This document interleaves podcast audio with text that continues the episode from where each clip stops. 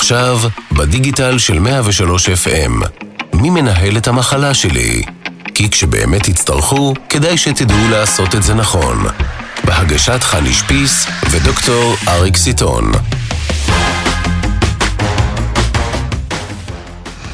שלום למאזינים ולמאזינות ותודה שהצטרפתם אלינו לפרק נוסף בסדרת מי מנהל את המחלה שלי.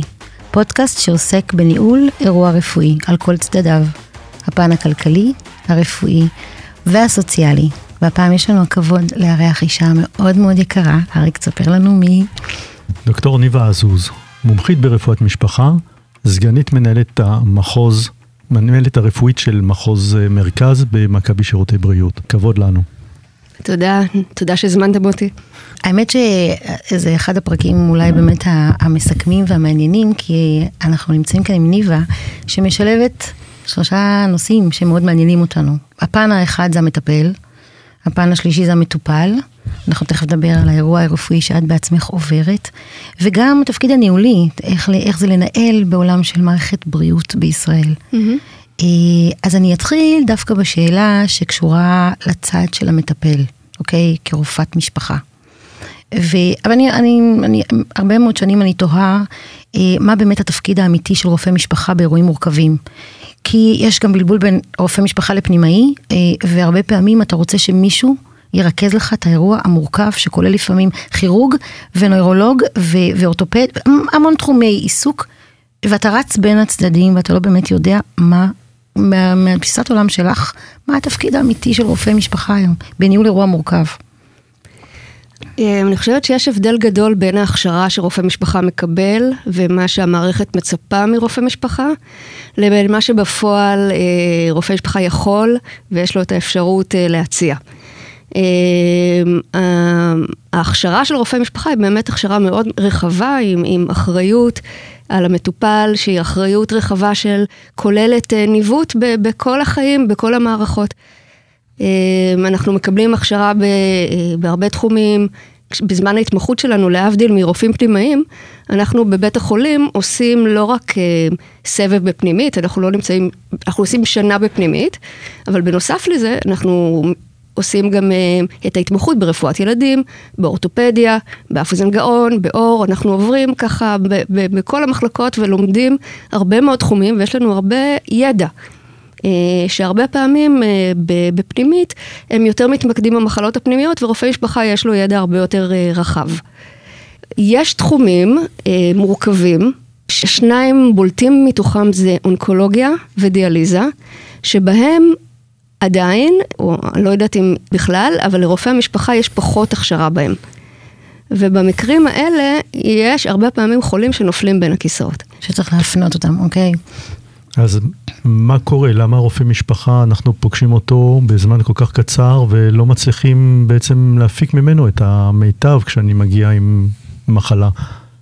צריך להפריד בין החלק הרפואי לחלק הבירוקרטי. Uh, הרבה מההתמודדות של חולים קשים היא עם בירוקרטיה. ופה אני מסתכלת על זה גם כמטופלת וגם כמנהלת רפואית. אה, פה המערכת אה, לא מספיק מנגישה את המידע הבירוקרטי למטופלים, ומטופלים ממש מתקשים להתמודד, זה בעצם, זה הופך להיות עוד עבודה. אה, חוץ מהמחלה, פתאום אתה מפתח עוד עבודה להתמודד עם כל האישורים וכל הבירוקרטיה שצריך לנהל בזמן שאתה חולה, וכל מה שאתה רוצה זה רק שמישהו יטפל בך. ואז השאלה מי אמור לטפל בזה? האם הבירוקרטיה באחריות רופאי המשפחה? בפועל רופאי משפחה הרבה פעמים הם מעורבים בזה, אבל זה לא התפקיד שלהם.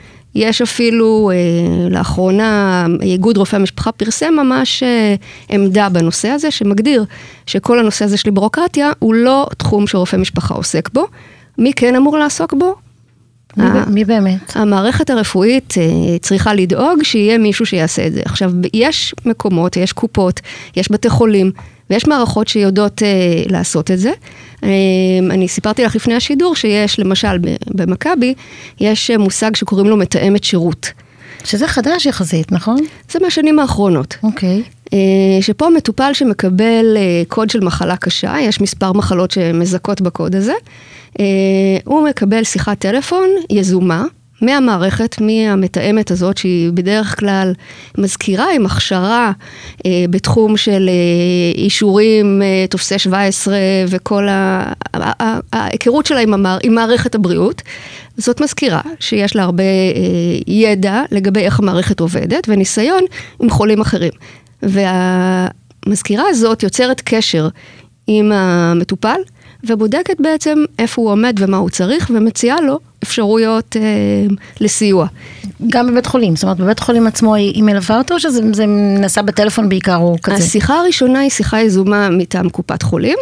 ואחר כך המטופל מקבל את השם של המתאמת הזאת, והוא יכול ליצור איתה קשר ולהגיד מה הוא צריך. בדרך כלל מה שהוא צריך ממנה זה באמת אישורים. זה באמת, אה, הוא היה בבית חולים, ונתנו לו, אמרו לו שהוא צריך את הבדיקת MRI, ועכשיו הוא צריך אה, להשיג טופס 17, התחייבות. אז הוא פונה אליה והיא מסדרת את זה.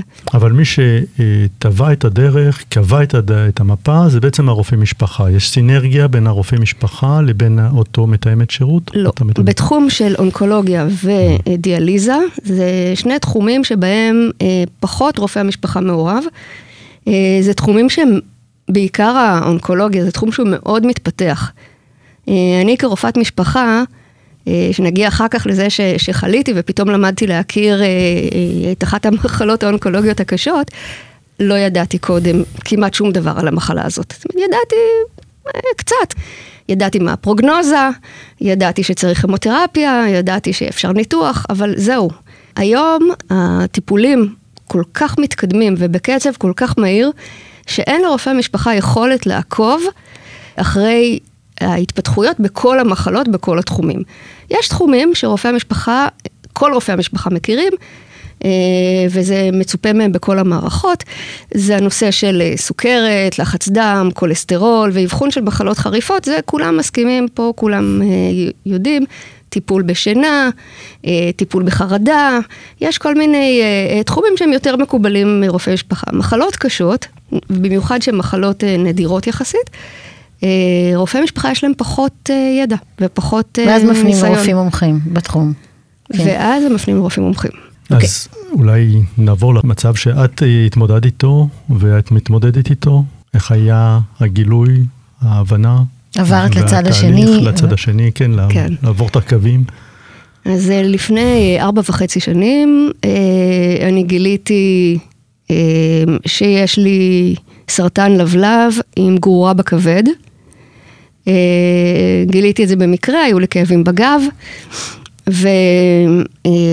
ובעלי אמר לי, מאוד, מאוד כאב לי אחרי איזה ארוחה שאכלנו במסעדה ביחד, והוא אמר לי, מה היית אומרת למטופל שלך לעשות? זה היה בשבת, אמרתי לו, שילך למוקד. אז הוא אמר, אוקיי, אז הולכים למוקד. הלכנו למוקד, ושם, אה, למזלי, זה עוד איזו התפתחות שהייתה לאחרונה, במוקד היה אולטרסאונד. וכבר באולטרסאונד ראו שיש לי משהו בכבד, ומשם uh, הכל התחיל לזרום. Uh, תהליך מורכב של ברגע שאתה מקבל את ההבחנה הזאת, גם uh, השלב הראשון זה קודם כל לוודא שבאמת זה זה.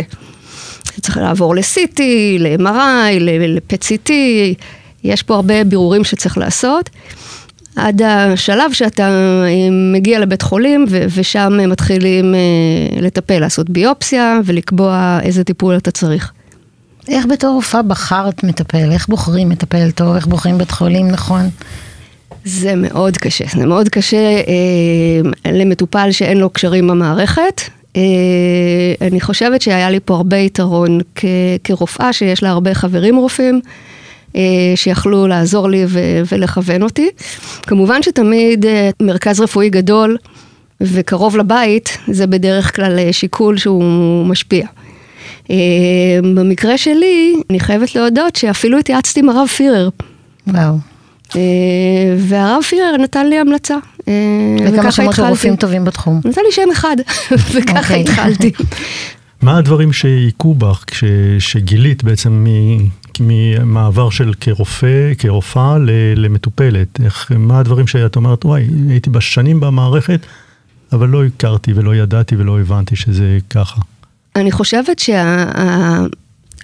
שה, הזה בין האבחון לבין הרגע שאתה מתחיל את הטיפול בבית חולים, זאת אומרת, המעבר הזה בין קופת חולים לבין בית חולים, שם יש איזה בור.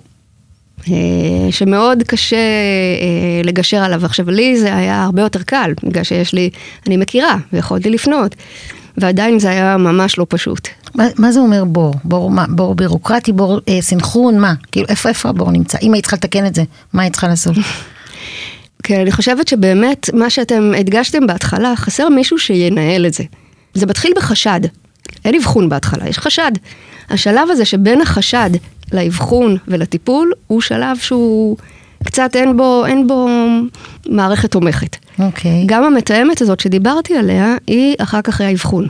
ברגע שיש איזשהו חשד ועד שממש עושים את האבחון, שם אמ, אפשר ליפול בין הכיסאות. וזה לא פשוט. אוקיי, אז שם צריך כן אינטגרטור שידע מה שנקרא לחבר בין כל הקצוות ולהגיע לאבחון, כי זה, זה הדבר הכי חשוב בעצם, לאבחן. העניין הוא שזה צריך להיות מהר גם. בדיוק. ואיך עושים מהר. זה, אוקיי. זה, זה קושי. נכון, אה, נכון. גם אם בעיקר אם אין לך קשרים. אם אתה הולך לרופא משפחה, אז גם פה, גם בקופות שונות זה עובד בכל מיני דרכים, אבל יש לפעמים לרופאים אפשרות אה, להחליט שמשהו מאוד אה, דחוף, ולנסות להשפיע, לקדם, לזרז תהליכים. קחי אותי לשלב, מה- מהרגע שאובחנת, אוקיי? עד לאפשרויות הטיפול, אוקיי? היו כמה? התייעצת עם כמה? יש רק אחת? איך אני יודעת מה לבחור? לפעמים הבלבול הוא ביולוגי, כימי, אה, הקרנות, ניתוח, כאילו, איך מטופל יודע האם לקחת תמיד חוות דעת שנייה? האם יש אג'נדות שונות בבתי החולים? אמ, זה באמת אה, סוגיה מעניינת. אה, אני התחלתי קודם כל עם חוות דעת אחת. אני הרגשתי שזה מספיק לי, אני, בגלל שדווקא הכרתי את המחלה וידעתי שזו מחלה קשה שלא חשבתי שיש לי הרבה סיכוי לשרוד אותה, אה, לא חשבתי שצ- שיש יותר מדי אה, אפשרויות.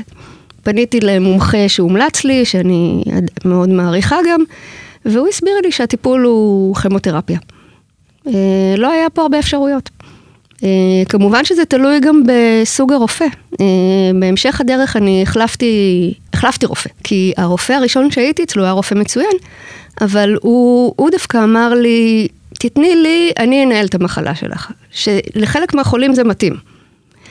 אה, אני דווקא, עם הזמן, אני הבנתי שאני רוצה לנהל את המחלה שלי. את לא ראית רוצה... את זה אצל אנשים, לא רק רופאים שרוצים נכון, לנהל את נכון, נכון, המחלה. נכון.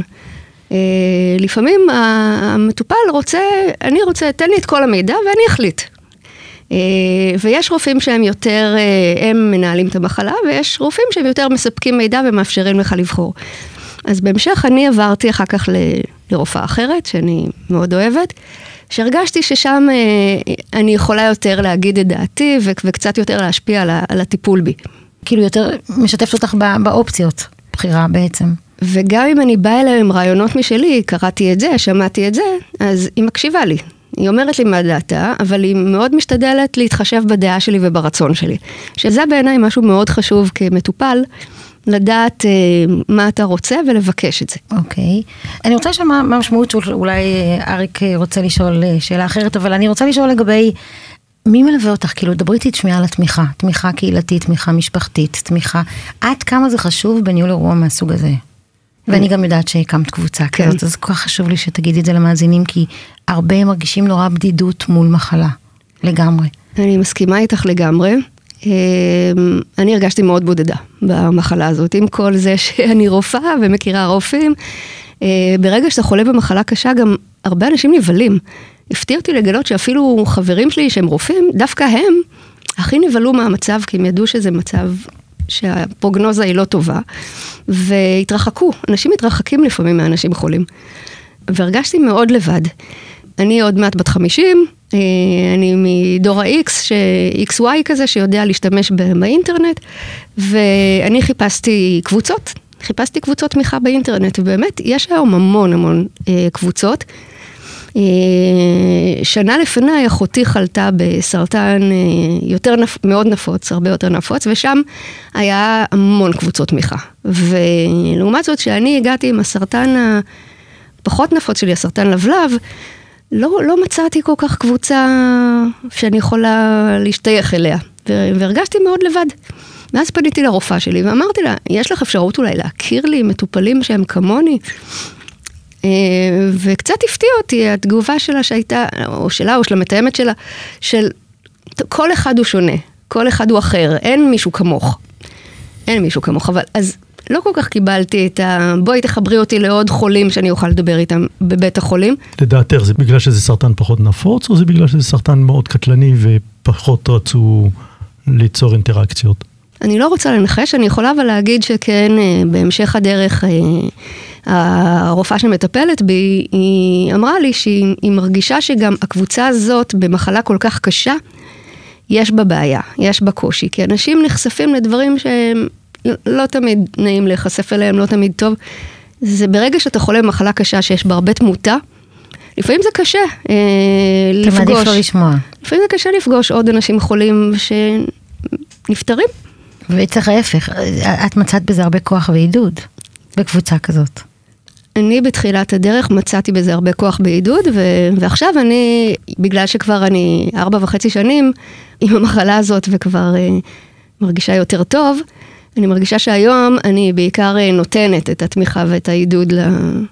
אני חושבת שזה המקום להגיד למאזינים, בעיקר בסרטן לבלב, שאני באמת מבינה, יש את שתי סוגי סרטנים שאני מתמודדת עם מטופלים, שזה GBM ולבלב, שמה שאת מתארת הוא ממש דומה, הפחד סביב המחלה, האי בהירות, האי ודאות, ואני כן חושבת שקבוצת תמיכה בתחום הזה סופר עוזרת, ולכן זה המקום להגיד, כאילו יש פה קבוצות שהן גם לסוג של סרטנים נדירים וכאלה, כי זה נותן כל כך הרבה כוח, וגם ארבע וחצי שנים את עם המחלה, ואני, ואני רואה אותך ואני אומרת לעצמי, וואו, מעריצה, אה, כי את מצאת גם עוד פתרונות, מחקרים וכאלה. Mm-hmm. אז הייתי רוצה שנדבר טיפה על המחקרים שאולי אה, סביב התחום הזה, אם בא לך לשתף. כן, אני רק רוצה להוסיף לגבי הקבוצה, שלקבוצה קוראים שיח לבלב, אפשר למצוא אותנו אה, באינטרנט, בפייסבוק. אה, שיח לבלב, זה השם. כן, אני יכולה גם להגיד את המספר טלפון שלי, אם אנשים רוצים לפנות אליי. בוודאי. אה, אני אגיד את המספר, אבל לפנות אליי בוואטסאפ בבקשה. אה,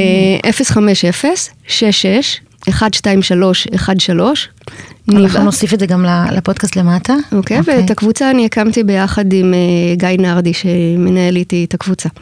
בהחלט חשוב להצטרף לקבוצות, להבין, להכיר, למצוא את כל ה... כמה שיותר תשובות של, של חוכמת ההמונים. וכפי שחני אמרה, תספרי לנו על הטיפולים החדשים והדברים שלא כל מטופל אה, נחשף אליו.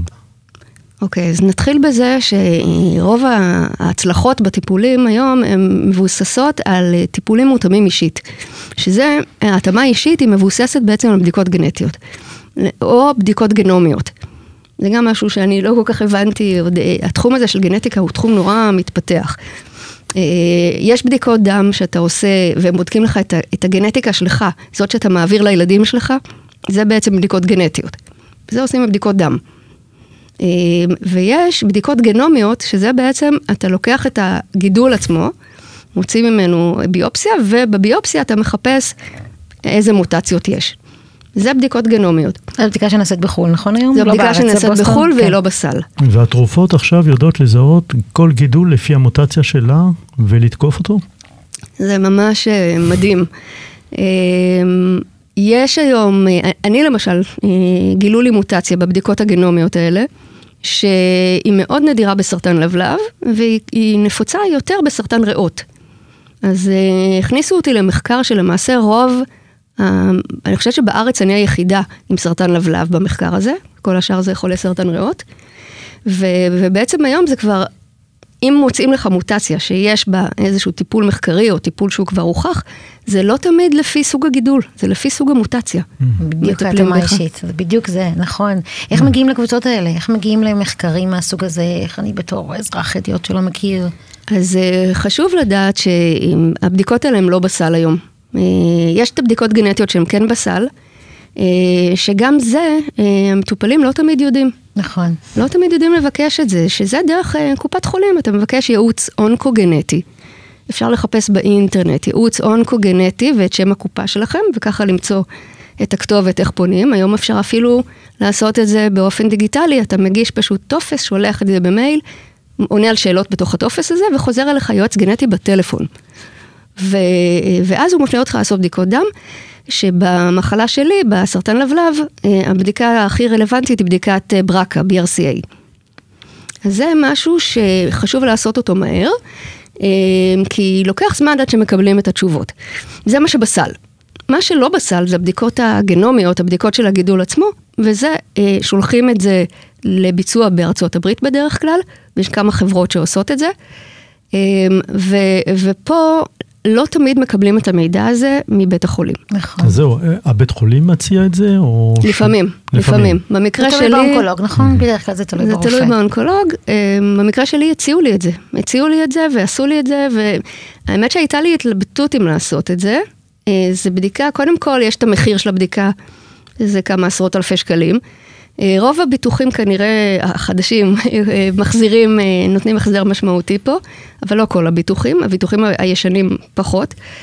והשאלה היא מה קורה נניח אם מוצאים לך איזושהי מוטציה, ויש לה איזשהו טיפול בארצות הברית, איך אתה ממשיך מזה הלאה? כאילו, יש פה גם עניין של כסף. מימון. ואתה צריך להחליט. האם אתה מוכן עכשיו למכור את הבית, לנסוע לחו"ל ולקנות איזשהו טיפול שיש לו 10% סיכוי להצליח. אבל דרך אחרת זה להשתמש במחקרים. גם לא כל המחקרים נמצאים בישראל. Mm. במקרה שלי היה לי מזל גדול שהמוטציה שמצאו לי היה מחקר בדיוק בישראל. אבל לא כל המחקרים נמצאים נכון. בישראל. זה משהו שצריך לקחת אותו בחשבון. אני הגדרתי לעצמי איזשהו סכום שאמרתי שאני מוכנה להשקיע בניהול המחלה שלי. זה ממש משהו שעשיתי חשיבה עם בן הזוג שלי, כמה אני מוכנה להשקיע. אה, וזה הגדר ששמתי לעצמי, ולמזלי, אה, לא הייתי צריכה להשקיע את כל הסכום הזה בגלל שבאמת היה מחקר בארץ, אבל יש מצבים שצריך לנסוע לחו"ל. אני רוצה להגיד משהו בהקשר הזה כדי להעביר למאזינים. אז קודם כל, זה טיפ סופר חשוב. אה, במסגרת פיתוח הבריאות הפרטי שאנחנו רוכשים, יש כיסוי שנקרא תרופות. תרופות מחוץ לסל. בדרך כלל, מי שקנה פוליסה ישנה, אה, דחוף, אתמול, בסדר? לבקש לעדכן את הכיסוי לכיסויים החדשים. כי היום חברות הביטוח מכסות כיסוי של תרופות, כולל הבדיקה המולקולרית או הגנומית שאת מדברת עליה, החזר של עד 40 אלף שקל. לפוליסה, אוקיי? יש פוליסות של אפילו סכומים גבוהים יותר, 60-70 אלף שקלים החזר לבדיקה הגנומית, דרך ביטוח בריאות פרטי במסגרת פרק התרופות. והדבר הנוסף היותר חשוב, וזה די הרבה מקרים מגיעים אליי בסיפור הזה, זה אה, אה, החזר לכיסוי עצמו, לתרופות עצמות, ברגע ששלחנו את הבדיקה. נגיד ששלחתי אותה דרך חברת אה, אונקוטסט, ראש, ווטאבר, עלתה 30, חזרה, ויש צורך בתרופה מותאמת אישית, חברת הביטוח מקצה לזה סכום של כמיליון ש"ח, ואם התרופה מוכיחה יעילות, אני פונה לוועדת החריגים של סל הבריאות. זאת אומרת, שנכון להיום, בכיסויים החדשים, אפשר לקנות כיסוי גם לבדיקה, וגם לטיפול עצמו, אוקיי? למחקר עצמו. זה נכון שהרבה פעמים לא משלמים למחקר, אבל העלות של להיות בחו"ל עולה הרבה כסף. אז היום אפשר למצוא כיסוי כזה בביטוחים הפרטיים, ובטח בקבוצתיים. למעט אלה שקנו פוליסות ישנות ולא עדכנו אותם, אבל אפשר לעדכן אותם, וזה הזמן, אוקיי? כן, צריך לעדכן אותם לפני שאתה חולה. בדיוק. זה בדיוק, זה בדיוק. העניין, כן, זה בדיוק העניין. רגע, עוד משהו חשוב כן. לגבי הביטוח זה הנושא של כיסוי ניתוחים בחו"ל. ש... שזה גם מאוד משמעותי, כי יש מצבים שהם אה, יותר מורכבים, אה, שדורשים הרבה ניסיון. ובמצבים האלה, הניסיון של הרופא, האם הוא עשה מאות ניתוחים או עשרות או רק כמה בודדים, מאוד משפיע על הצלחת הניתוח. ולכן יש מצבים שבהם, למשל, אם יש גידול שמערב כלי דם או גידול שמערב אה, איברים נוספים, אז לפעמים יש פה יתרון לניסיון. אני אציין שבארץ, בסרטן לבלב גרורתי, אה, בדרך כלל לא מנתחים, אבל אם מוחלט, אם מחליטים כן לנתח, יש בארץ כירורגים שיודעים לנתח סרטן לבלב גרורתי שמערב כלי דם. זאת אומרת, לא צריך לנסוע לחו"ל בשביל זה. אוקיי, כי הרבה באמת חושבים שבחו"ל אפשר למצוא פתרונות הרבה יותר אה, כנ"ל בהרצליה. גנאי בהרצליה בהחלט, בהחלט, בהחלט, בהחלט, יש לנו רפואה מדהימה בארץ. אני רציתי לשאול קצת על המסביב. זאת אומרת, אה, את המטופלת, את גם מנהלת, צריכה לנהל את המחלה שלך, וגם אה, קצת מה קורה על הטיפול שמסביב, התמיכה הנפשית של כל המשפחה, כל התא המשפחתי. שאלה מצוינת, במיוחד אה, כשיש לך ילדים קטנים וצריך להתמודד, אה, הילדים שלי, כשאני חליתי, הבן שלי היה בן כמעט 13 והבת הייתה בת אה, 10, 11. אה, מאוד מורכב הנושא הזה של גם לדבר על זה עם הילדים. למזלי, אני הייתי מוכנה כבר, כי בגלל שאחותי חלתה שנה לפניי, אז כבר עברתי את זה איתה. ו, ו, ומאוד חשוב לדעת איך לדבר עם הילדים. איך להכין את המשפחה לזה. איך להכין את המשפחה לזה. אני יכולה להגיד את התובנה שלי. מה שאני הבנתי זה שכדאי תמיד לשתף, למסור מידע לילדים, לא להסתיר מהם מידע. כמובן, להתאים את זה למה שהם מסוגלים להבין. אבל אחד המקרים הפחות טובים זה שהילד שומע מבחוץ, מישהו בכיתה או מאיזשהו חבר של אבא שלך, לאמא שלך יש סרטן והילד לא ידע ולא קיבל את המידע הזה בבית, אני חושבת שמאוד חשוב לדבר על זה בתוך הבית. מדהים, מדהים, טיפ נורא נורא חשוב. וואו אריק, אני חושבת שלמדנו כל כך הרבה, גם כרופאה, גם כמנהלת וגם כמטופלת, כל כך הרבה דברים חשובים. אז אני, אני באמת רוצה להגיד לך... גם כאישה מדהימה ממש, במערכת הבריאות. ממש כבוד הוא לנו מובילה. באמת. אז תודה גדולה, ואני מקווה שחלק מהתובנות שאת הגעת אליהן ייושמו בכל המערכות האפשריות. ואני נורא אשמח אם את יודעת, תוך כדי, בסדר, תכיני איזשהו מדריך לחולה הקשה בישראל, איזה שהם טיפים או אבני דרך של מה לעשות ומה לא לעשות, אוקיי? אז המון המון תודה. אריק, תודה לך על היום. תודה חני. ושרק נהיה בריאים, אמן. תודה לשניכם. עכשיו, בדיגיטל של 103 FM. מי מנהל את המחלה שלי? כי כשבאמת תצטרכו, כדאי שתדעו לעשות את זה נכון. בהגשת חני שפיס ודוקטור אריק סיטון.